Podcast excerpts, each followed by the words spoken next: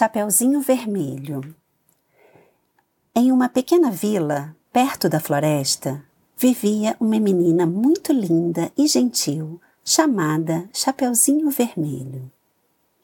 Um dia, a mãe de Chapeuzinho Vermelho preparou uma cesta com doces, bolo e frutas e pediu a ela que levasse para sua vovó, que estava doente e morava na floresta. Chapeuzinho Vermelho saiu de casa e, no caminho, decidiu colher umas flores para levar para a vovó. De repente, apareceu o lobo mau. Oi, menina linda! O que está fazendo aqui? perguntou o lobo. Estou colhendo flores para minha vovó, respondeu a menina. E onde sua avó mora? ele perguntou. Do outro lado da floresta. Estou levando também essa cesta de doces para ela, disse ela. Então, o lobo foi embora e seguiu direto para a casa da vovó de Chapeuzinho.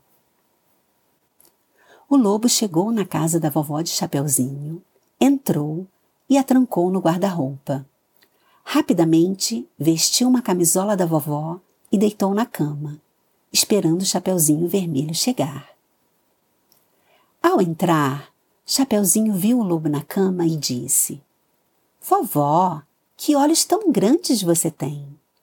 E o lobo disse: São para te ver melhor, minha netinha. E que nariz grande você tem! Ela disse. É para cheirar melhor, ele disse. E que boca grande você tem! Ela disse.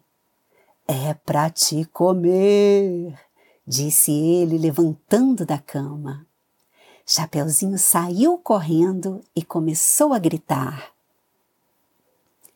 Um caçador que estava passando escutou os gritos de Chapeuzinho, entrou na casa e a salvou do lobo mau.